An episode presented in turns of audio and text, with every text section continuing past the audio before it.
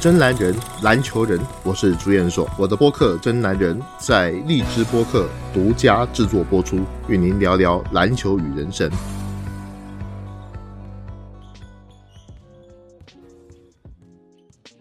呃，各位听众，大家好，欢迎大家来到《真男人》的节目。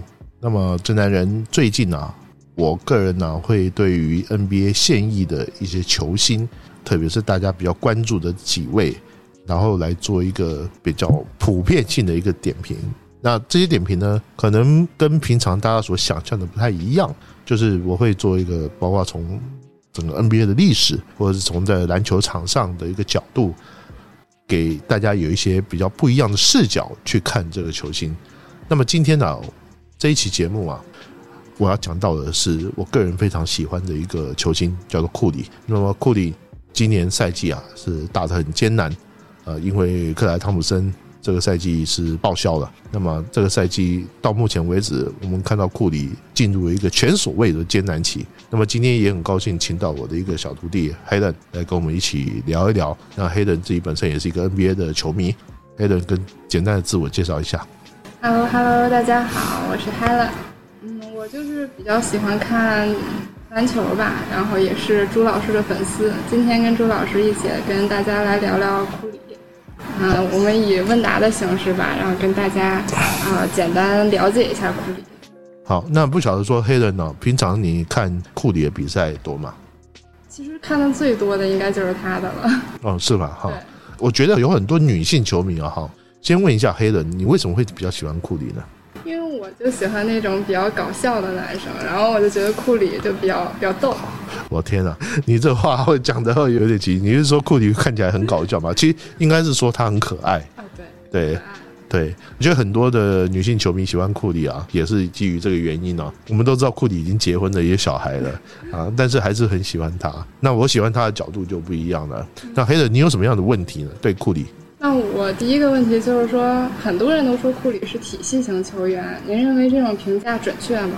我相信啊，这个问题也是有很多的球迷啊，曾经去来在微博上面来问问过我的啊。我基本上认为，首先呢，我们先要厘清什么叫体系型球员。所谓体系型球员呢，通常是指说，在某一个教练或者是某一种特定的打法或者是战术系统下，你能够生存。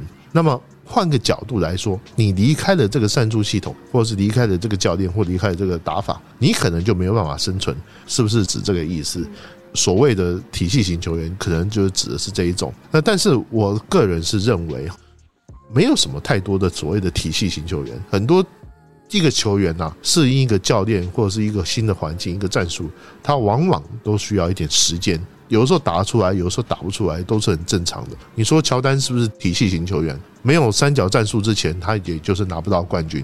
但是贝尔杰克逊来了之后，有了三角战术之后，他就拿了六个冠军。那么你说乔丹是不是体系型球员？我觉得从这个角度去讲，好像也不是很准确。因为你不管是在跟任何一个教练来搭的话，应该。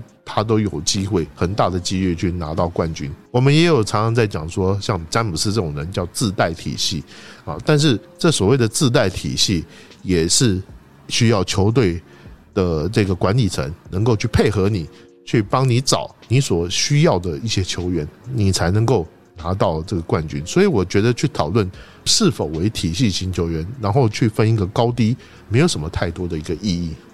嗯，那可能就是像詹姆斯，他可能就对于怎么样赢得自己的总冠军，都有一套他自己的逻辑嘛。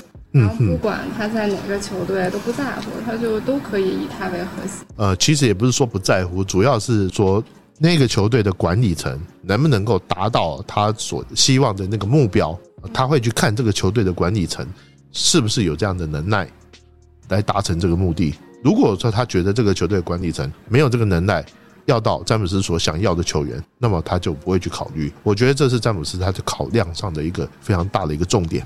对，所以就是说，没有什么体系型球员，就是看天时地利人和，对，看这个人适不适合有现在的这个对对对。我们再讲一个很体系型球员，一个非常典型的例子，叫马刺队。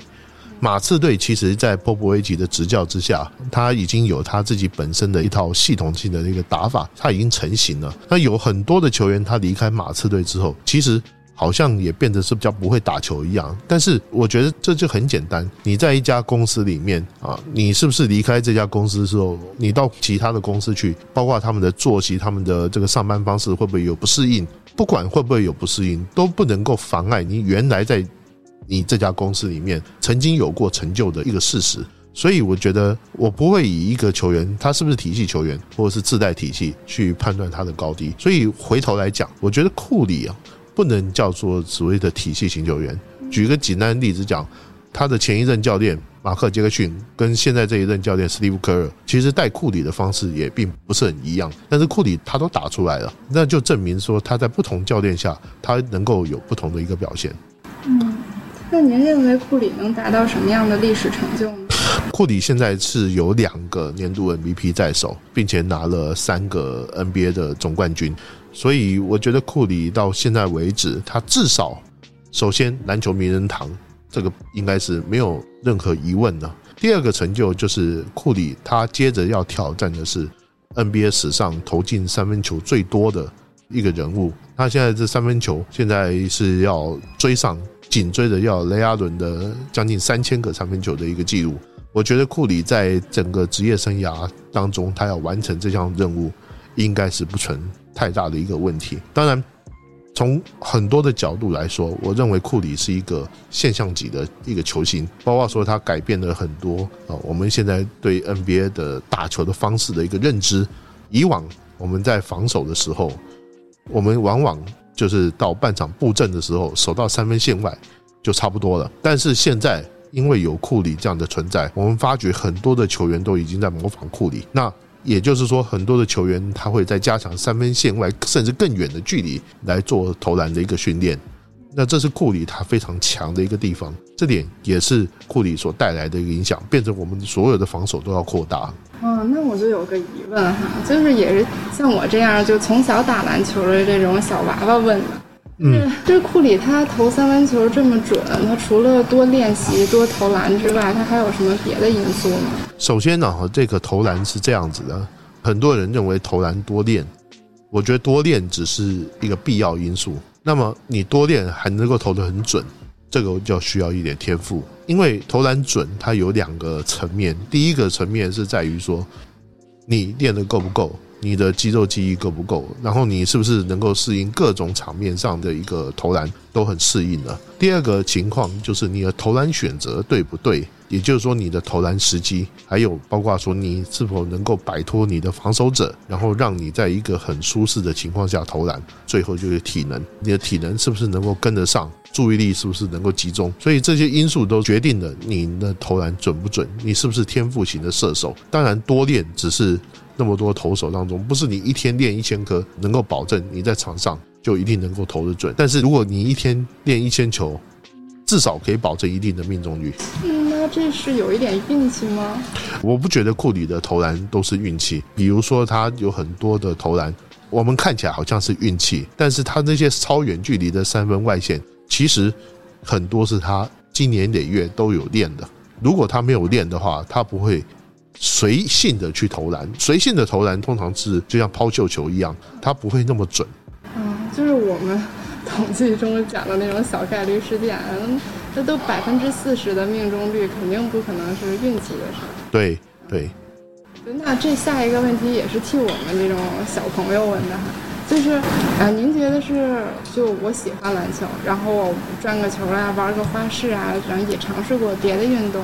最终我发现我就是喜欢篮球，这样好还是说我就明确我为了走篮球这条路，然后从小我就专精这个比较好呢？因为这个前者呢，它是就我试过一圈明确了之后呢，然后才知道这是我对口的；后者就是我赢在了起跑线。呃，我觉得哈，你刚刚讲的后者的现象是目前我们中国体育圈的现象。前者的现象是美国体育圈的现象。你可以发现，我们看到的很多 NBA 球星，像詹姆斯啊、艾弗森啊，他们在高中的时候，他玩的不只是篮球，他包括还打美式足球。其实我们知道，美式足球其实很容易受伤，但是他们并不是他打美式足球是要增加他的一个冲撞的能力。所以说，你看到很多的这些球星啊，他并不是说到高中的时候。他就只专精玩一样东西。那其实我个人是比较主张前者，因为其他的运动有一些特别的一些技术训练，或者是肌耐力的训练，或者是特点，它能够帮助到你这个篮球的部分。比如说，我认识的一个球员，他高中的时候，他同时也在踢跆拳道。那么，这帮助他在篮球上面帮助了什么？跆拳道的一些反射动作、反应，包括他在抢断的时候，这帮助他很多。他出手的时候，他就必须出手，然后他的脚步往往比人家快一步。你能够预判到对方的下一步的一个行动，我觉得这个比光纯练篮球的这个技术要来的更重要一点。所以我不赞成说，包括有很多的球迷可能都是说，小学你就把他选到这个篮球的学校里面去。然后就专门就打篮球，没有错。你专练一家武功，固然你也可以练得很精，但是呢，有一些其他运动的一些长处是可以帮助你的，帮助你在篮球这条路上面走得更好的。我们包括像很多的像纳什，纳什也曾经是踢足球的，奥拉朱旺也曾经是踢足球的。这些足球的里面，包括像这些运动员的这些反应、腿力，其实你归纳到篮球里面来。我认为是好事情，所以我不赞成说只是专精的练一项，尤其是从小学开始，甚至到中学我都不赞成。最好是说你让他每一项运动你都碰碰看。如果说你真的觉得不错，到最后你最适合打篮球，你把其他的一些运动能够收纳到他的一些长处，或者是你训练过的一些部分、一些经验，把它收纳到篮球。对，收纳到这个篮球的这里面来，我觉得是最好的。那当然，这个部分啊，跟我们今天讲的库里其实是有一点像的。我们就要库里他的爸爸，他除了打篮球之外，他还是一个非常好的棒球选手。所以呢，呃，库里他的包括像这些对于这个眼光啊，或者是他的的投篮，对于球距离感，他是显得特别的敏锐。我相信库里自己本身也是打也会打棒球。嗯，对像他爸爸就是也有把他最擅长的就投三分球交给库里嘛，嗯，对，然后所以库里现在才那个算是三分球这方面算是那个首屈一指吧，对，嗯，但是就是同样是就库里他这个身材就比较相对来说在篮球里面矮小一点，嗯，然后但是同样他这个身材的话，那博格斯跟他采取的方式就不一样。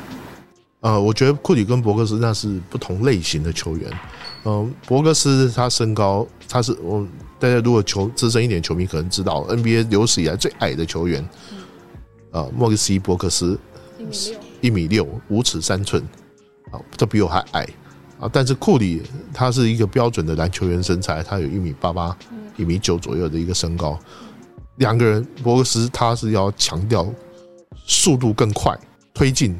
一个纯一号位的一个工作，然后当然他在防守方面，他也要做的非常的到位，包括说去协防啊、加急啊、下三路的这个突袭方面，他都能够做的很好，他才能够进到这个 NBA 里面。那跟库里的情况是完全不一样，NBA 像库里这样身材的人太多了，虽然不算是高，但是你从历史上数到像库里这样身材的人太多了。NBA 之后还会有很多这样身材相对矮一点的，也 OK 的。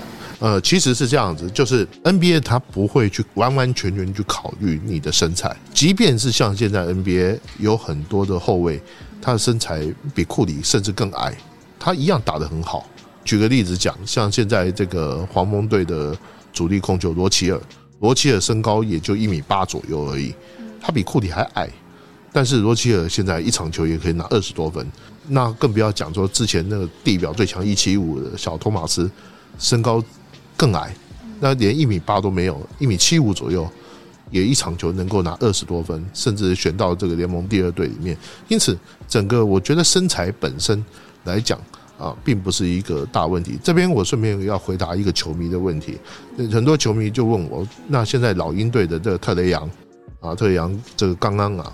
公布的东部全明星队的这个名单里面没有他啊，他也非常生气啊。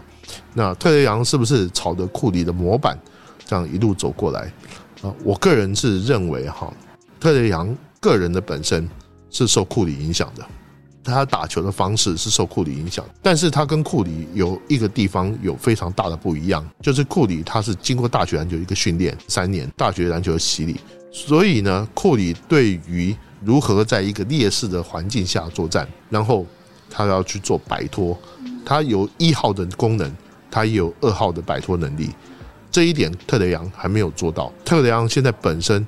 还是比较之下，他比库里是要稍微强壮一点，所以他能够制造很多的犯规。但是同样的，他的失误比库里要来的多很多，而且浪头的情况也比库里要来的稍微严重一点。所以在整个来说，我觉得特雷杨要去领悟到成为库里第二，他还需要去做到一些事情，才能够达到库里现在这样的一个高度，包括整个球队的领导能力，你怎么样去跟队友相处。我觉得这是特雷杨现在最需要的做的一些事情。库里所在的勇士队来说，如果格林或者是汤普森被交易了的话，那对库里的进攻方式有什么影响呢？你觉得？我想哈，呃，勇士队的现在的核心主要是库里、格林跟这个汤普森。那么汤普森这个赛季受伤了，那有很多的状况就有很巨大的一个变化。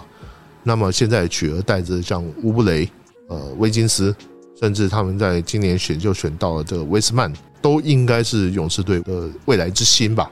呃，应该是后起之秀。可能乌布雷或是威金斯之后有一个人会离开，但是那是以后的事情。就这个赛季来说的话，格林现在的状况是我自己比较担心的。但是格林在球队的更衣室里面，他有他不可取代的一个能力，所以呢，你说球队要把他交易掉？我看也不是那么容易，那反倒是像威金斯或是乌布雷，看起来这两个人些球员现在都不太好交易，不晓得怎么样去换更理想的球员过来。可能最好的一个结果还是等到汤普森能够满血归来。但是汤普森经过一次大受伤之后，还能不能满血归来，这已经是一个很大的疑问了。但不管怎么讲，我觉得勇士队主力的这些球员，像库里现在也也三十多岁了，到后期球队的重心，尤其是攻防的重心，一定会发生偏移。那这些发生偏移，就好比以前马刺队的攻防的重心是在邓肯身上，后来转到了吉诺比利跟帕克身上，是一样的道理。你的主力的球队的核心，当年纪比较大的时候，他就变成辅助工作。那其他球队的年轻的队员，你要能够接得上来，这才是一个比较理想的一个状态。我相信库里本身他很乐意去做这样的工作，可是，在今年赛季来看。库里的负担不但没有减轻，而且还是增加了。因此呢，整个来说，我觉得他的队友并没有很好的分担到他的一个工作，尤其是维金斯啊，我特别特别要指出来，我觉得维金斯在这个赛季的表现还是令我很失望。勇士队他们三个人是谁缺谁缺谁都不可缺，然后现在呢，就这个汤普森不是受伤，然后整个赛季都报销，对勇士队的影响大吗？那当然是很大，非常巨大。那就照现在这个情况来看的话，你觉得勇士队还能走多远？呃，勇士队这个赛季现在不要说争冠军啊，打季后赛都有困难，所以现在勇士队最重要的问题就是先能够打季后赛再说。那争冠可能要看，包括等汤普森回来，然后甚至他现在连威斯曼他都受伤了，所以他的内线那经常是缺人的一个情况。所以呢，勇士队现在比较着急的是，先能够把库里的表现能够稳定在一个阶段，然后不要让他受伤，然后球队能够很健康的度过这个赛季，然后打进季后赛。那你觉得，如果不考虑工资帽的情况下，怎么给库里搭配队友呢？如果是指现在的话，我觉得汤普森是必要的，但是呢，我会希望在库里的这个位置上面。尤其在前锋的位置上面搭配一个比较高的内线球员，比如呃杜兰特现在已经是回不来了。我觉得格林的身材不够高大，而且他的作用是很明显的有在下降当中。因此，我比较期待就是说，勇士队如果真的想继续有好成绩的话，比如说现在最近被交易到骑士队的中前锋艾伦这种有运动能力、有爆发力。而且很有活力的这种大个子的球员，对勇士队才能够比较有实质性的帮助。嗯，其实我自己考虑的是，他比较适合，就是再给他搭配搭配两个进攻选手和两个防守型的选手，就是整体的是一个以进攻为导向的这么一个球队会比较适合他。但是哈，问题就在于说，格林是一个属于什么样的球员？他进攻上面你少不了他，防守上面你也少不了他，但是他自己本身又不太出手得分，他是变成一个枢纽。那现在包括像威金斯也好像乌布雷也好，其实本身就是一个进攻球员。现在整个情况来看，勇士队这个薪资结构很难去动弹。那你刚刚讲了，如果不考虑工资帽的这个环境，那当然是能够搭配的越高端越好。但是问题是。现实上办不到啊。对，攻型选手重要一些，还是防守型选手重要一些？我觉得这个很难去评价。但是现在整个 NBA 来说，是进攻的技术大于的防守技术，也就是说防守技术有点跟不上现在球员的进攻的一个技术。这一点呢，是目前整个 NBA 我们看每一场比赛它的分数偏高的一个。主要原因，因此现在各个球队啊，我们可以发现，比如说像爵士队，好了，在最近这一段时间，爵士队每一场比赛都要投进十多个甚至二十个三分球，这样的一个进攻的能量，已经证明了，包括爵士队他打出来这个战绩，已经证明了，就是多点开花式的这种进攻模式是最能够赢得总冠军的一个不二法门。如果你没有超级球星的话，你只有这个办法。那但是这个办法。现在的防守技术目前来讲是没有办法跟上。对，所以就是说，为什么现在很多传统中锋都没有了？就是因为传统的中锋他防的时候脚步变缓了。对，没错。所以就是说，现在打球速度也会比以前要更快了。因此啊，在现在的这个传统中锋啊，其实就有一个问题，你没有办法在这个包括说像弱低位啊，或是一步一步的就按着正式来打。你按着正式来打的话，你会变得说你这个球没有办法打。那当然，我们回到了库里这个话题来说，就是库里他改变了现在整个篮球的一个打法跟一个方式。因为有他，我们整个二零一零年这个区间，我觉得 NBA 因为多了詹姆斯，多了库里。变得非常有趣。我这么讲是因为我，比如说我，我很愿意花钱去看库里，他把投三分球变成一种秀。我每一场比赛，如果我看勇士队的比赛，我不会看库里上篮得了几分，但是我会看库里他的这个三分球他是怎么个投法。以前的人投三分球投了进了进没进，我只是看这个，但是库里的话，我会看，诶，他在什么时候出手？他在多远的情况下出手？他在什么情况下的时候？能不能够绝杀？他有的时候总是会给你一些出乎意料之外的一个表现。那有的时候，像最近有一些比赛里面，他往往一投就开始连投连进很多分数。那么这就是库里他所一个独特的一个魅力。喜欢库里，其实就是因为他有时候已经吹哨了，这球已经不算了，但他就仍然继续投，该投他的投他的，然后你发现哎，最后进了，就那一下特别酷。其实其实有一点很重要，一般很多对库里的一个想法，往往都是在于说他的这个外线，但是不要忘记库里的基本功也非常好，所以说你光是防他的外线，你没有办法去阻止他的，包括说他还有突破能力。他本身对于防守的阅读能力，一个三分球非常好的一个投手，他一定要有非常好的防守的阅读能力。如果你做不到这一点，你就没办法去探知说对方防守的一个漏洞。所以库里他能够同时兼任一号跟二号两个位置，这个是我觉得最可怕的一个地方。那您认为库里在 NBA 联盟史上算一个怎样的存在？这个很难回答。我认为是一个非常有趣的一个存在。所谓的有趣的存在是，当时我相信有很多人对于库里进入 NBA 的时候，对他并不是说抱有太高的一个期待。但是呢，我不得不说啊，当时去接手这个，包括整个勇士队的这个管理层呢，他们慧眼识英雄，他们选择了库里，然后让库里去领导这整支球队。除了他自己本身的一个球技的特点之外，还有他自己个本身的一个人格魅力，他让很多的队友都很乐意在他身边打球。我觉得是一个球员非常有趣的一个地方。而且库里他还不是刘备那种级别的，他还是像曹操那种级别的，他让很多人愿意都围绕在他身边打球。这个我觉得是很棒的一件事情。如果用一个三国人物来比喻的话，更乐意说他像孙权。呃人缘很好，能力不一定说是顶级，但是呢，他的很多方面他还是顶级的。但是有很多的人愿意去跟他一起打球，这一点我觉得很难得。嗯，对，就是库里，他虽然不是第一个这样打投三分的，但他是引起了这样的一个潮流的，就是这种远距离的这种专门投篮的这种潮流。我觉得应该也是接下来我们在二零年之呃二一年之后的这种潮流。呃，是不是潮流很难说，因为刚刚前面我讲了。现在 NBA 的防守技术远跟不上他的进攻技术，但是呢，之后是不是会有新的办法去限制啊这些球员的远投能力，这就不知道了。就是像我们看过去十年前的比赛，然后这种他像他这样的投篮的速度啊，这种范围、这种距离，就是少之又少。但是现在库里却能把它作为常规操作。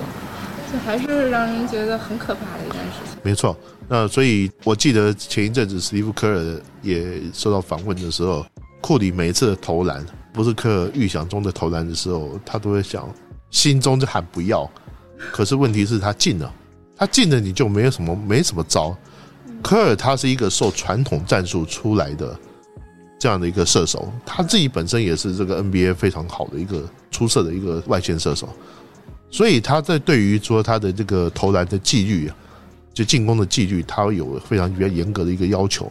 你什么样的情况下投篮，什么样的情况下不能投篮。但是库里他是打破了这样的一个尝试，因为你打破了这样的一个尝试，你还能够投进的时候，那么你在防守他的时候就会面临很大的一个困难。那您认为这个库里算是当今 NBA 里的第一控球后卫吗？我认为是。但是严格来说，哈，库里这种控球不是一种单纯的控球，他跟威少一样，他们都属于一种 combo guard，也就是双能位。嗯，他们这种双能位，它就是不是传统意义上的控球。这种控球现在在 NBA 很流行，像我们看到刚刚提到特雷杨，他是一个，呃，威少是一个，然后利拉德。呃，开拓者队的利拉德、欧文都是同属于同一类型的一号位置的控球。那传统型的控球只有保罗，保罗是助攻第一，排在他最优先，他慢慢的才得分。所以在传统意义上的控球现在是比较少。那就连像东契奇这样的一个后卫，他都属于那种所谓的全能后卫。他什么都能做，他也可以得分，也可以抢篮板，也可以助攻。他们的进攻火力甚至比一般意义上的得分后卫、小前锋还要来得更为凶猛。那甚至也有什么像哈登，哈登他自己本身，你说他是一个控球吗？他也，他好像也是，因为他每一场的助攻也很多。但是他位置上他就不是啊，他是一个得分后卫，只是他打了控球的这个工作。那么所以呢，我们从很多的现在 NBA 啊一号位的球员。他会更强调他的进攻能力。你现在看到所有的 NBA 的一号位的这个位置，有一大半他是球队的第一得分。这一点我认为是一个很可怕的事情。这说明了一个情况，就是每一个球队他的位置越来越不齐整，因为不齐整，你的控球后卫经常要在没办法的时候想办法，因此你的出手。的次数就会增加，你不见得场上的五个位置你都很好。以前在更早些年的控球后卫，他的一号位他就是一号位，因为他每一个位置他都很很完整的时候，你的控球后卫他就不会这样说，我需要有大量的一个出手时间。但是控球后卫毕竟是每一场比赛他控制球权次数最多的，那当控球后卫他的这个阅读比赛能力或是出了点差池的时候，那么可能就会出现浪头，或是瞎头，整个球队都打不开的一个情况。他之前也有很多类似于他这样的人，但是他相当于是开启了这样的一个，算是典范吧。跟他就自从他以后会越来越受到重视。呃，应该是说他这种打法的人，以前不能说没有，但是没有没有成功过。但是。对，但是像库里这样的人，他不但成功了，而且还是投赢了一个，投出一个总冠军出来，那么情况就不一样了。当然，人都是往成功的范例去看。如果有人成功了，那当然自然而然都会效仿成功者。对，那您认为我们说了他这么多优点哈，他有什么最大的弱点？作为一个篮球球员，首先呢哈，很多球迷可能会想库里的防守是不是不够好？那问题是我我个人是觉得库里的防守至少他是在水平之上。那么如果说有一个最大的一个缺点，可能就是他比较容易受伤。啊，这个容易受伤的问题是。因为他的身身体啊，比较现在整个联盟的这个后卫里面，他的确不算比较强壮，所以比较容易受伤。这个问题对他来说是比较严重的。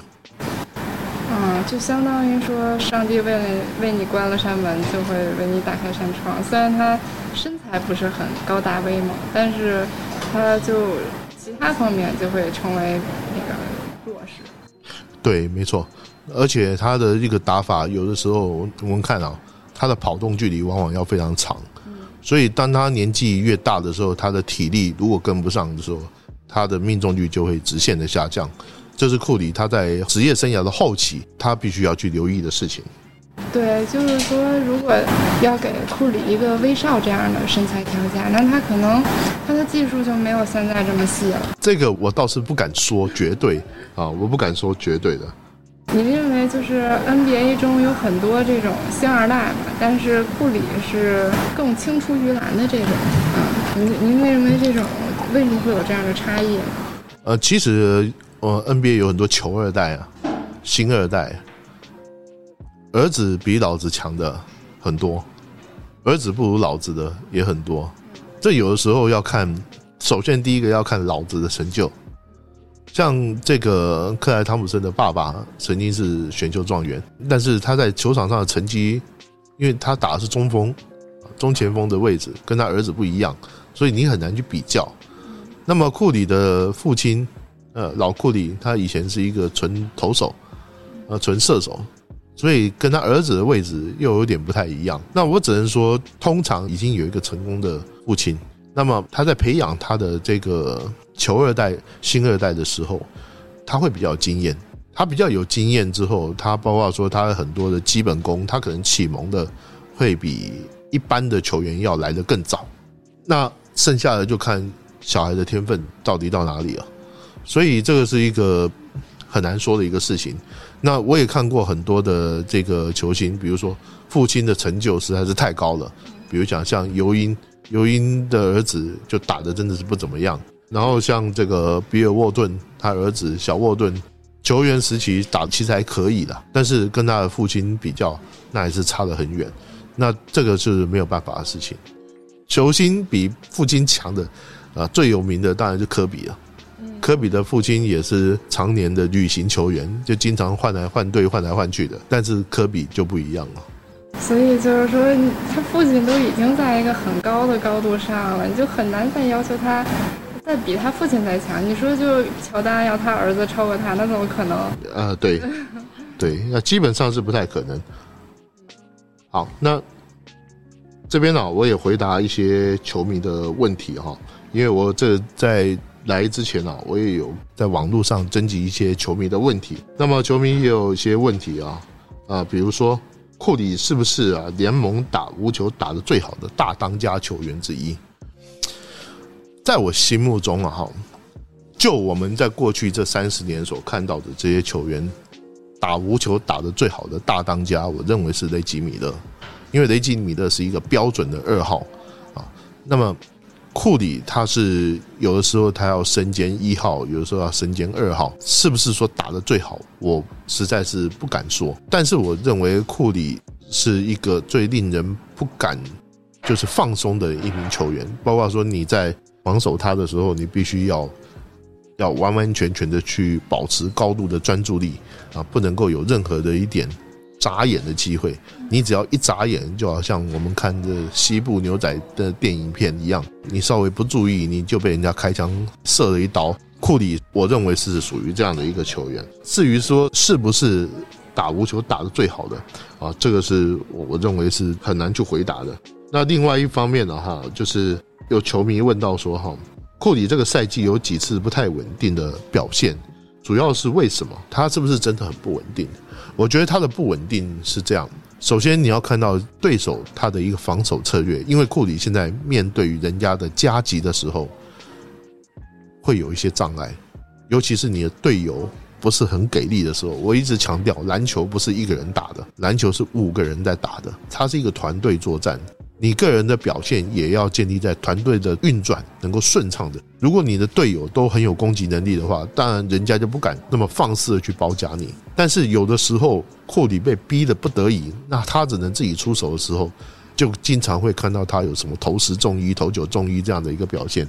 那么你就会觉得他很不稳定。这个我想是会会发生的一个事情。你去看看杜兰特在的时候，库里有这么不稳定吗？汤普森在的时候，库里有这么不稳定吗？我想你很难见到。这完全不是因为他个人的问题，而是因为整个团队的一个问题。所以勇士队还是需要有一个那种高大能打运动战的球员的。呃，对，我觉得我觉得这一点很很关键。那么最主要的就是其他的这些球员呢，他一定要能够帮助库里在进攻方面去分担他的一些责任啊，这样子他才能够在后面呢。因为我们知道库里现在年纪也比较大了，我不敢保证他在未来的这个到退役的这段时间里面还能够拿一个总冠军，但是呢，希望啊他能够尽快的从球队整个伤病的问题里面走出来，然后找到一条属于自己的道路。今年库里的表现其实还是非常好，MVP 级别的。那么今天的节目啊。呃，也说库里也说到这里也差不多了。我做一个小结哈，就是一个小结论，就是库里对我来个人来讲是一个现象级的球员。在过去这十年之内，他从出道一直到现在，我认为库里他改变了整个 NBA 现在整个。非常大的一个风貌，尤其在整个打球的一个方式、进攻方式方面啊，未来很多的球员也会慢慢去效仿库里。一个球员呢，如果能够引导一个球赛，甚至一个联盟的一个比赛的一个风潮，基本上这个球员是属于什么级别？我想这就已经毋庸置疑了。对我来说，库里是一个值得我去买票去看比赛的一名球员，这一点我相信是非常。非常高的一个评价。那今天的节目也到这边啊，也谢谢 Helen 跟我们一起分享，我们下次再见。